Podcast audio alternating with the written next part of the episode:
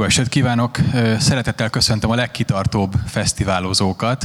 A Margó Fesztivál harmadik napjának itt a legalábbis a könyves magazin színpadon az utolsó programját ö, vagyok szerencsés felkonferálni, ami nem más, mint Cserhalmi Dániel a Szabadság hadművelet című könyvének a bemutatója. A kötet az Alexandra kiadó gondozásában jelent meg. Éppen két héttel korábban tudtam meg egy pár perccel ezelőtt a szerzőt, úgyhogy tényleg egészen friss ö, megjelenésről van szó, egy, egy premiernek lehetünk most a tanúi. Ö, Lentár Balázs vezeti a beszélgetést, és Szekér Nóra történész lesz az, akivel a szerző beszélget ezen az alkalmon, úgyhogy jó beszélgetést, önöknek pedig jó szórakozást kívánok. És átadom a szót Balázsnak. Sok szeretettel köszöntök én is mindenkit. Az első kérdésem az Dánielnek szól, hogy neked alapvetően van egy, ha úgy tetszik, természettudományi érdeklődésed ezt is tanítod az egyetemen, állatorvos, stb., növénytan, ilyesmik, és ehhez hogy jön a rákosi korszak, meg az államvédelmi hatóság, meg úgy általában egyáltalán az, hogy neked történelmi regényt kell írnod? Mű, működik, na tök jó. Ö, igazából nagyon egyszerű, hogy érdekelt. Tehát ennél ez, ez a leg, leg basic válasz, amit tudok rá. Mindenkinek van egy hobbija, hogy valaki horgászni szeret, valaki gyűjti a bélyegeket, én meg az AVH-ról írok regényeket, és hát ez egy ilyen, tudom, hogy nagyon furcsa hangzó szerelem volt így tíz évvel ezelőtt, úgy érdekelt ez a világ, és éreztem a motivációt, hogy esetleg lehetne ebből kihozni valamit. És miért pont a Rákosi korszak? Tehát, hogy azért a magyar történelemnek rengeteg fordulatokban gazdag periódusa van. Miért pont a Rákosi korszakra esett a választásod? Ez megint csak az, hogy engem nagyon-nagyon érdekelt, és az érdeklődésem pedig onnan ered, hogy először megismerkedtem a Lecski kényszer munkatábor hát hítesi híre történetével, és az egy kicsit ilyen sokkoló volt. Tehát nekem történelem órán hát semmi emlékem nincs, nincs róla. Aztán ugye természettudományos irányvonalba mentem, és akkor elkezdtem többet olvasni, és akkor láttam, hogy hú, hát mi minden történt ebbe az országba, és akkor még többet olvastam, még jobban ráláttam, hogy hogyan mi történt a, a sötét 50-es években, vagy a Rákosi korszakban, és, és láttam ebben fantáziát, hogy olyanról írjak, amiről még nem nagyon olvastunk korábban. Nóra, tőled is kicsit így messziről indítanék. Egy történész elolvas egy történelmi regényt, mi kell neki ahhoz, hogy az jó legyen? Mennyire kell annak regénynek hitelesnek lennie, vagy inkább kérdezem azt, hogy, hogy, hogy hitelesség vagy jó sztori? Ha választani kell? Hát én azt gondolom, hogy attól függ, hogy a történész a saját korszakából olvassa a könyvet, vagy, vagy nem. Mert az az igazság, hogy azért az embert a szakbarbárság azért, azért nagyon rossz irányba tereli. Tehát most nem, nem tudom őszintén mondani, hogy én ilyen szempontból mérvadó vagyok, hogyha a saját általam kutatott történelmi korszakról van szó, mert ott az ember bogaras kicsit. De én azt gondolom, hogy egy történelmi regénynél sokkal fontosabb a, a sztori, de a hitelességgel együtt, viszont itt a hitelesség szerintem nem ugyanaz, mint egy történész munka esetén a hitelesség. Tehát ez egy nagyon nehéz egyébként.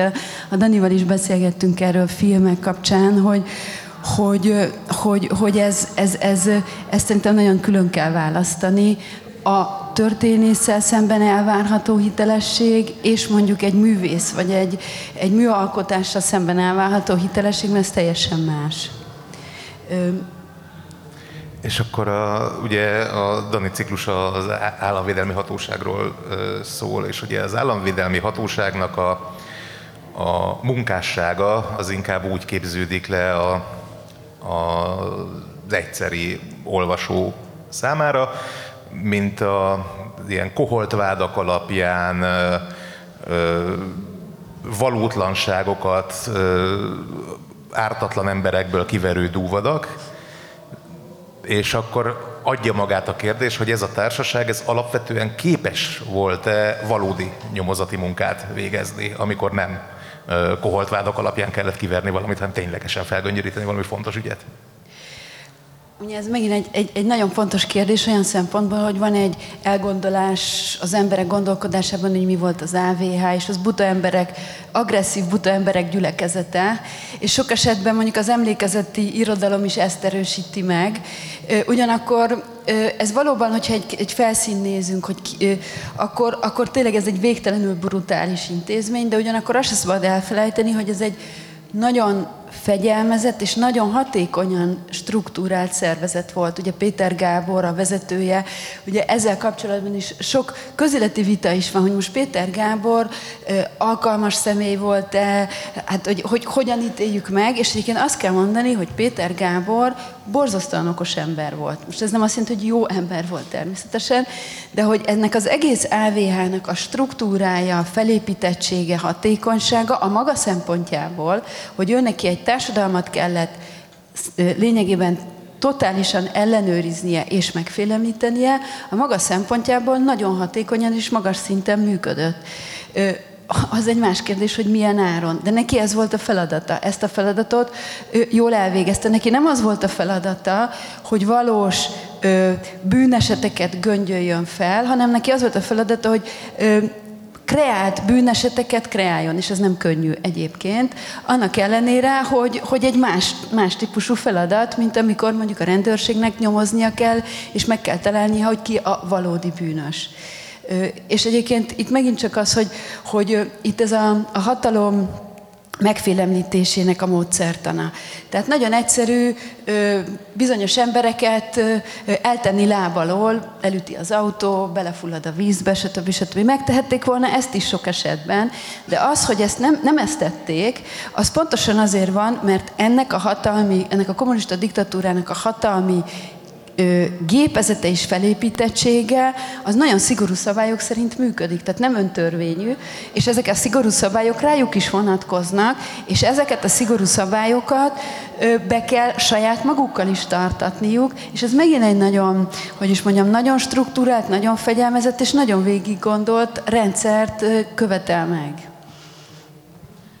Egy pillanat erejéig maradjunk a, a hitelesség kérdésén, és ez lehet egy picit provokatív lesz, meg ilyen posztmodern irányba viszi el a beszélgetést, de azért ö, mégis megkérdezném, hogy, hogy ö, mi szükség van az olyan ö, szinte már aprólékos ö, hitelességre, vagy hitelességre törekvésre egy alapvetően fik- fikciós műben? Hát részben az én maximalizmusom, hogy én nem adok ki a munka, olyan munkát a kezemből, mondjuk az egyetemen, hogy abban hiba van, és mindig van benne hiba, és amikor elkezdtem dolgozni akkor egy regényen, akkor a saját magam által felállított sztenderdeket próbáltam követni, hogy, hogy én egy olyan regényt képzelek el, ami visszaadja az 50-es éveket, és nem csak egy, egy jó történet, egy jó cselekmény, hanem ahol tényleg a gépkocsi, az legyen az a gépkocsi, amit ők használtak, és az részben azért is van, mert hogy mielőtt neki fogtam a regényírásnak, találkoztam olyan szerzőnek a munkáival, akit, ha ez a provokatív része, ha ez a része, akkor akit egyre inkább kritizáltam. Kondor Vilmosról van szó, most már a harmadik regényem után viszonylag nyugodtan beszél, vagy mondom ki a nevét. Aki nagyon sokáig nagyon nagy rajongója voltam, és aztán egy kicsit ilyen történelmi sétás regények születtek, és nekem az nem tetszett. És úgy voltam, hogy jó, akkor én most csinálok egy olyat, ami történelmi, de az én szájízem szerint van. És akkor én ragaszkodtam hozzá a gépkocsihoz, az a pisztolyhoz, hogy ne csak a pisztolyt fogja meg, hanem azt a Tokarev pisztolyt, amit használtak az áviások. Úgyhogy ez, ez szülte a precizitást. És hogy igen, tehát hogy ez is egy ilyen nagyon érdekes kérdés, főleg ilyen uh, tudományos szempontból, hogy, hogy uh, egy komoly kutatómunka előzi meg a, a regényed megírását, vagy a regényeid megírását, és itt azért felmerül az a kérdés, hogy, hogy ez a kutatómunka, ez mennyiben befolyásolja a sztoridat. Megvan a sztori, és a, a kutató munkát az tulajdonképpen a sztori alátámasztására használod, vagy hagyod, hogy a összegyűjtött adatok befolyásolják a sztoridat, és elvigyék az eredeti szándéktól. mind a kettőre van példa igazából, és uh, tudunk a aktuális könyvre is reflektálni. Uh, alapvetően a cselekmény, hogy hogy jutunk el A-ból B-be az első oldattól az utolsóig, az nagyjából ki megvan a fejemben, és nagyon sokat jártam a Nóráikhoz a levéltárba, ahol nem konkrét ügyeket dolgoztam föl, hanem meg akartam ismerni ennek a szervezetnek a működését. Cikkeket olvastam, de az sem titok, hogy, hogy nem csak a Nórával, hanem az ő kollégáival is szoktunk néha-néha így beszélgetni írás közben, pontosan azért, hogy minden a helyére kerüljön. De anélkül, hogy elmesélném a, ennek a könyvnek a befejezését, amit a borítódól is le kellett vetetni a, a kiadóval, mert mondtam, hogy azért azt nem szeretném ott látni. Mondjuk annyiban, hogy a déli határ környékén kerestem egy-két ilyen helyszínt, és akkor a Nórával beszélgetünk, és ő mondta, hogy hát itt ilyenek meg olyanok történtek, és hú, mondom, nagyon jó, akkor ezt most beleteszem. Tehát alapvetően a levéltár az, az szükséges a háttérhez, a cselekményt azt a, a véletlen tudja befolyásolni, mint például most is megtörtént. Szakmailag hogy sikerült ez az együttműködés a, a, a Danival?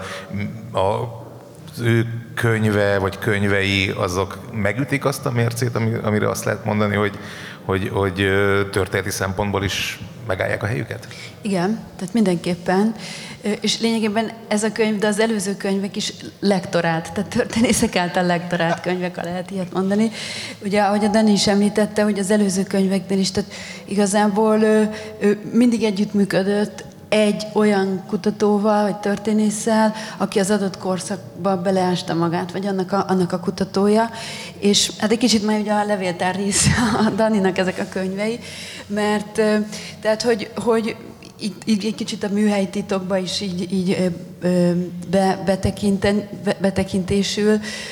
Itt tényleg az, úgy történt ennek a könyvnek a megírása, hogy előtte a Dani mondta nekem, hogy mi, mi, mikben gondolkodik. És akkor én is elkezdtem gondolkodni, hogy, hogy, hogy milyen ilyen sztorik vannak, ami ehhez kapcsolódik, meg stb. És, és pont az ő általa felvetett problémák bennem is elindítottak egy irányultságot, hogy, hogy, hogy, hogy, hogy itt tényleg mennyi minden dolog van a határsértéstől kezdve a különböző ilyen összeesküvésekig. Tehát egy kicsit mondjuk a, befolyásolta mondjuk az én történészi fókuszomat, maga ez a könyv, ez persze a könyvet nem befolyásolja, de hogy, hogy azért itt szerintem ez egy, ez egy érdekes dolog, szerintem nem annyira jellemző ez a fajta, hogy egymásra hatás, a, a, a, a történettudomány és, a, és, a, és, a, és az irodalom között, és ez egy, én azt gondolom, hogy ez egy élmény ilyen szempontból, és mondom, ez tényleg ez a könyv szempontjából nem érdekes, ez az én szempontomból érdekes, de ö, a, a, ahogy a könyv készült, egy folyamatos egyeztetés volt. Tehát a Dani megírta a történeteket, és utána elküldte a kéziratot, vagy kérdezett nagyon sokat, hogy ez így megtörténhetett, vagy nem történhetett meg. És azt is el kell mondani, hogy néha nagyon nehéz történészként erre a kérdésre válaszolni, mert, mert nem olyan könnyű elválasztani, hogy ez így nem történt meg, de vajon megtörténhetett volna. És egyébként itt sokszor volt, hogy, hogy nem csak engem, hanem a többieket is így figyelmeztetett Dani, hogy nem azt kérdezte, hogy megtörtént-e, hanem hogy ez megtörténhetett volna-e. És ugyanakkor én azt gondolom, hogy ez egy történész számára is egy nagyon fontos nézőpont. Mert az, hogy most valami megtörténik, az egy dolog. De az, hogy az megtörténhetett volna-e, az egyébként az már nem mellékes. Tehát, hogy ez ilyen szempontból kicsit ilyen módszertani hatás is, hogy az ember ilyen szempontból is végig gondolhatja a történetet, és ha ilyen szempontból gondolja végig, akkor pont, amiről így előbb beszéltem, a rendszer sajátosságai lehet, hogy világosabbá válnak. Tehát, hogy azért azt mondom, hogy ez a könyv egyébként egy történésznek is nagyon fontos, nagyon érdekes olvasmány, mert a sztori izgalmas, de a sztori nem sötétíti el a, rendszer működéséről a, a figyelmet. Tehát amikor segít abba, hogy ne a fát lássuk, hanem az erdőt ilyen szempontból. Volt olyan, hogy komoly konfliktusba került az elképzelt cselekményszál a történeti hitelességgel? E, talán egy, egy ponton volt, ami nem konfliktus volt, hanem csak inkább az, hogy, hogy a, ami leíródott, az úgy tényleg valószínűleg nem történhetett meg. Viszont ha ezen, e, ezen módosítani, az egy kicsit a regény, tehát nem egy ponton átírás jelentett, hanem, hanem azért egy komolyabb újragondolást, és egyébként nem tudom, mennyire beszélhetek a regény történetéről, hogy nem akarom... Lesz ne spoilerezd el. Tehát, hogy itt, itt, itt tényleg az, hogy például mondjuk különböző kihallgatási módszertanok, hogy, hogy mi reális, mi nem reális. Tehát, hogy sok esetben az ember brutálisabbnak gondol bizonyos megoldásokat, néha meg, meg nincs tisztában a brutalitás mértékével. Tehát egy kicsit, most bocsánat, ha ilyet mondok, hogy emlékszem, hogy én ugye a 70-es években születtem, hogy nyugati világról volt egy ilyen elkezd, hogy fú, ott, ott mindent lehet kapni a boltba, de közben meg nem mértük fel reálisan, hogy az mennyivel nagyobb szabadság, mint amit mi élünk. Tehát egy kicsit ilyen, hogy ember visszagondol arra a korszakra, sok mindent túl, túl pánikol, vagy, de ugyanakkor meg sok mindent nem is méri fel, hogy mennyire durva. És akkor ezeken a pontokon, meg a másik, hogy a, az AVH-nak a konspirációs működésének azért megvoltak bizonyos szabályai, és azt nem minden ponton követte a történet szála. Igen, a, második regényben is van egy olyan pont az utolsóban, de azt nagyon pontosan leírom, hogy nem, így nem cserélhettek üzenetet az ügynök a tartó tisztel, mert hogy hát olyan volt a lebukás veszélye, hogy azt nem vállalhatták volna, de a regény ezt megkövetelte, ezt a picike csúsztatást, úgyhogy csak ott, ott vannak ilyen, ilyen mellék megoldások, ahol, ahol muszáj, vagy szükségszerű de nem voltak véremenő konfliktusaink szerencsére. Ez mondjuk szakmai vitákat generálhat, de nem vagyok probléma. Igen, amikor kimegyek a levéltárba utána így.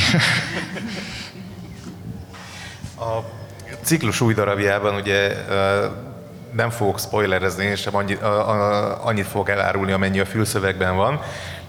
Az államvédelmi hatóságnak egy bizonyos föld alatti fővezérséggel gyűlik meg a baja, Hát amennyire én tudom, ez ugye annyi realitása van a dolognak, hogy ez talán a, a magyar testvéri közösségnek a perében került elő ez a föld alatti fő, fővezérség annak idején, illetve ugye, hogy Dani azt írja, hogy, hogy uh, itt egy katonai összeesküvésről van szó, én merem tippelni, hogy itt akkor a Magyar Harcosok Bajtási Szövetségének is lehet valami köze az Ákóféle történetnek ehhez a dologhoz.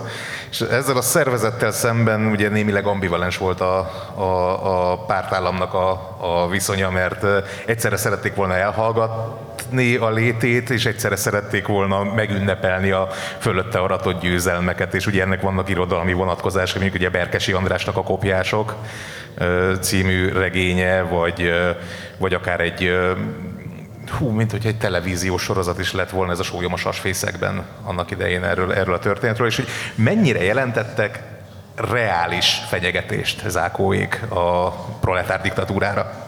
Most egy kicsit így pontosítás, ez a föld alatti fővezérség, ez valóban, tehát ez egy, ez egy tényleg létező, ez egyébként ez egy létező társaság volt, vagy egy létező szervezkedés volt, ez 1947-ben leplezték le őket, és az első nagy koncepciós persorozat, ami Magyarországon zajlott, az, az ennek a föld alatti fővezérség nyomán indult ki, és egyébként ez odáig vezetett, hogy az egész kisgazdapártot belekever, ez ugye még a koalíciós időszak, egész kisgazdapártot belekeverték ebbe a történetbe, és Kovács Béla elhurcolása, meg hát a, az, a, a, a kommunista párt hatalomátvételének ez egy, ez egy első nagy lépése volt. De az a Zákóféle történet, a Magyar Harcosok Bajtási Szövetsége közvetlenül nincs ezzel kapcsolatban, de csak közvetlenül nincs, közvetetten igen. Ö, ugyanis ez a föld alatti fővezés, és megint csak, bocsánat, hogy itt így, ennyire így kitérek erre a dologra, hogy itt a koncepciós ügyeknél, és ez egyébként nagyon jó a Dani könyvében is nagyon jól érzékelhető, hogy van egy koncepció, aminek a valósághoz semmi köze. De a koncepció mögött mindig van egy valódi történet, amit, amitől a pártállam jogosan aggódik, vagy, vagy tartja veszélyesnek. Ez nem biztos, hogy törvénybe ütközik, de számára már egy olyan lehetőség, amit től ő veszélyeztetve érzi magát, és jogosan. Tehát, hogy itt egyébként ez a föld alatti fővezérség, ez olyan katonáknak volt a szervezete, akik egyébként a kiugrás során, a háború háborúban, az ellenállásban valamilyen szinten részt vettek, és kapcsolatuk volt az angol száz hírszerző szervekkel. És ők itt Magyarországon összeültek, és várták, hogy hát ha jön jelzés, kapcsolatfelvétel, ez ugye 47, a nyugati oldalról. És ez így is volt. A perbe ezt nem vitték bele természetesen. És hát az Áko is egy ugyanilyen csoport, csak ők kint vannak az emigrációban, de közvetlen kapcsolatuk nem volt. Csak ennyi ehhez a történet. Most az Berkesi is földolgozta, igen, és ami érdekes, és ugye Berkesihez is, meg Kondor Vilmoshoz is, hogy ők mindketten az 50-es években a katonapolitikai osztályon, vagy az AVH-n, az ávon dolgoztak. Tehát ők ismerték ezeket a történeteket a maguk teljes valóságában, Viszont aztán a kádárrendszerben már, mint írók, ezek, a, ezek az élmények, vagy ezek a történetek alapjait jelentették a regényeiknek.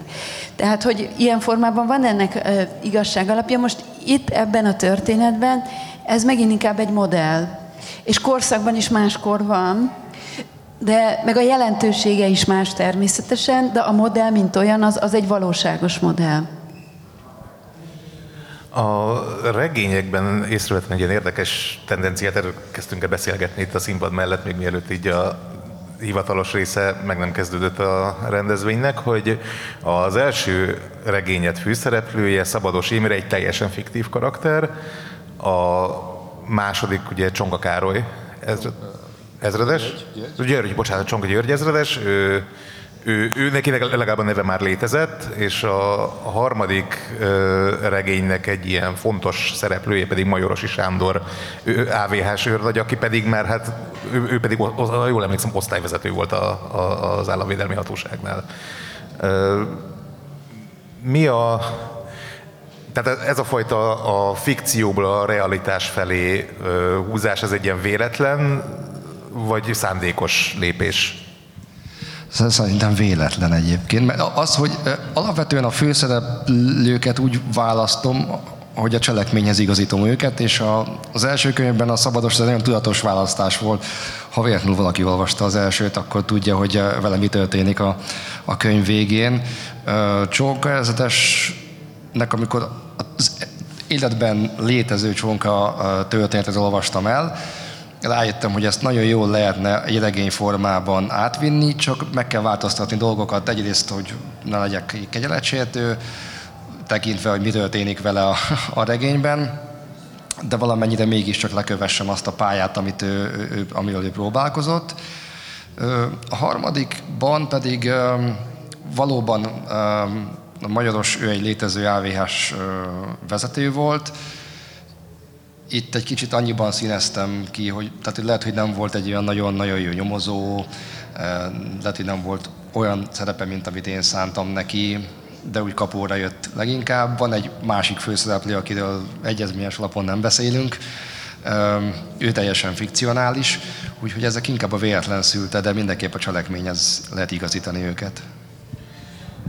Az olvasók sok esetben a jó kontra rossz örök dihotómiájába szeretik belesuvasztani a cselekményeket, és nagyon sok esetben a történetudománytól is ezt várják. Egy ilyen helyzetben mennyire kockázatos ilyen figurákat főszereplővé tenni egy regényben? Hát szerintem az a szerencse, hogy így az első kettőben deklaráltan nem volt fekete-fehér. Uh-huh a Csonka ezredes a legjobb példa, hát aki ugye átkerült az egyik oldalról a másikra, nem tudtuk azért szeretni, mert hogy hát ő is egy végülis hát katpolos volt, de az majdnem ugyanaz. Nem lehetett szeretni azért, hogy most őt el akarják kapni, szegény ember, de hát ő is olyan rossz volt, mint a többiek. A harmadik regény Ban, Banben, igen. Szerintem valamit azért változtattam ezen, és, és deklaráltan lett egy hős benne, talán aki, aki, aki fontos lehet, és aki ezt a fekete-fehér kérdést így eldönti. De alapvetően ö, sosem úgy gondoltam el a történetre, hogy minden AVH-s a birodalom harcos sötét oldala, tehát ők, ők vannak az elősötét oldalán, és akkor a jó szándékú ö, polgárok pedig, akik így küzdenek ö, az 50-es években az életben. Ezeket én szeretem összemosni, mert, mert nem gondolom, hogy ennyire fekete-fehér volt az élet. És az olvasók is így gondolják? Milyen visszajelzéseket kapsz egyébként? Kapsz-e fenyegető leveleket, hogy ezt azért nem kellene ilyen történeteket írnod, vagy... Mm, még nem kaptam. Ami késik, nem múlik, tehát, hogy um, nem kaptam rossz véleményt, tehát e, e, én is meglepődöm egy kicsit mindig magamon. Um, nem most hogy mondjam, hogy ne legyek megint, csak ne, ne lépjek senkinek a lelki világába, de akkor végül is valahogy ezért csak elmondom, hogy volt olyan olvasó, aki jelezte, hogy ő azért egy kicsit haragudott rám, amikor beleírtam egy ismert írónőt, akinek a férje magasrangú AVH-s vezető volt, és akkor ezzel kikerültem végül is a, hogy kimondjam a nevét. Ezért kaptam mondjuk már ilyen szemránci összehúzást, de nem volt még olyan olvasó, aki azt mondta volna, hogy én nem írtam elég sok rosszat az AVH-soktól, mert hogy rohadjon meg az összes, és nekem ezt kellett volna csinálnom, úgyhogy ez jó, ezek szerint ők is látják, hogy, hogy, hogy ez nem nekem kell történelmi igazságot szolgáltassak. Mennyire gyakori az, hogy írók megjelennek az állambiztonsági levéltárban, és segítséget kérnek a regényükhöz? Hú, hát talán ebből a, a, a, a legismertebb és a, a, a legkiemelkedőbb példa mondjuk Eszterházi Péter, aki ugye a saját édesapjának az anyagát kérte ki, és ő ott kutatott, tehát tényleg a, a levéltár kutatójába hozták ki neki az iratanyagokat, és akkor ott látta, hogy igazából az édesapja viszonya, a, hát ugye a, itt a, a, az állambiztonsággal az nem volt teljesen olyan, mint ahogy ő azt gondolta volna. Igen, ez borzasztó megrázó. Tehát, hogy, hogy úgy pontosítanám a választ, hogy van olyan, hogy valaki, aki megélte ezt a korszakot, és íróként nem íróként jön el a levéltárba, hanem olyan érintett emberként, aki úgy gondolja, hogy szeretné tudni, hogy vele, vagy, az állam, vagy a, a családtagjaival milyen viszonyban volt az állambiztonság, akár áldozatként, akár megfigyeltként, akár milyen formában. És hogy ez aztán benne milyen érzelmi szálakat indít el, és ebből születik esetleg egy irodalmi mű, az, az már egy másik kérdés, de van, akik kifejezetten azért jönnek, akár írók, filmrendezők, mert most így csúnya szóval élve anyagot keresnek. És azt gondolom, hogy azért ehhez az állambiztonsági levéltárban található történetek sokasága, hát bőven szolgáltat anyagot, tehát itt azért ezek a dokumentumok azért mind-mind nagyon kegyetlen tragédiákat, nagyon nehéz sorsokat takarnak. És egyébként sok esetben például így, így az ügynök kérdés is, ugye, hogy, hogy itt látja az ember ezeket a dilemmákat, ezeket a küzdelmeket, tehát hogy tragédia mindenkinek, minden oldalon megvannak a tragédiák, és hát azt gondolom, hogy talán éppen ezért egy hihetetlen nagy tárháza a jövő irodalmi alkotásainak az az, az, az anyag, ami itt a levéltárban található. Milyen távlati tervek rejlenek még az AVH ciklusban? Hát nagyon örülni, ha már szóba kerültek a filmesek. Tehát olyan olvasói levelet viszont rendszeresen kapok, hogy miért nincs ebből film. Hát szoktam mondani, hogy nem engem kell bármikor, de hogy az ajtón kopogtatnak. Van ötletem, és hát az, ez spoileresen elmesélhető, hogy a múlt hónapban véletlenül sok időm volt, és nekiálltam megírni egy új regény nulladik fejezetét. Tehát megvan a, egy jelentős része a fejemben, hogy miket lehetne még csinálni, mert ahogyan Óra is mondta, hogy ötletek vannak, ha, ha néha be, bemegyek hozzájuk, és elbeszélgetünk, volt már olyan kolléganőd, aki mondta, hogy hú, ezt, ezt meg kéne írni, mert ez ilyen, ez ilyen nagyon jó lenne. A kiadói részül is van, van bizalom, hogy, hogy úgy tűnik van, van még igény az AVH-ra, vagy legalábbis a megismerésre. Úgyhogy ami jelenleg a fejemben van, és ezt nem hajt a tatár, ez, ez az én szerencsém, hiszen nem ez a fő tevékenységem. De hogyha nekiállok írni idén, jövőre, és akkor majd komótosan lesz belőle, akkor a terv az az, hogy most ugye a skandináv krimi az nagyon-nagyon fut, és ilyet még senki nem csinált az 50-es években. Tehát az a... Hát nem skandináv AV, hanem tehát ugye az a skandináv krimikre jellemző sorozatgyilkos, aki meglehetősen brutális tetteket hajt végre és áldozatokat követett. Tehát az a, az a típusú krimi, amit az 50-es években lehet tenni, és hát az a terv, hogy majd valaki LVH nyomozókat fog gyilkolászni, ami szerintem nagyon, legalábbis számomra nagyon izgalmas. Hogy aztán mi lesz ebből, az már egy másik kérdés, de ez mind krimi, majd kiderül. Remekül hangzik. Nagyon szépen köszönöm a beszélgetést. Mi köszönjük meg. Köszönöm, hogy ilyen szépen. nagy számba eljöttek itt a különböző mainstream programok mellett engem választottak meg ezt a könyvet, úgyhogy kifejezetten hálás vagyok ezért, úgyhogy köszönöm szépen. Köszönjük. Köszönjük szépen.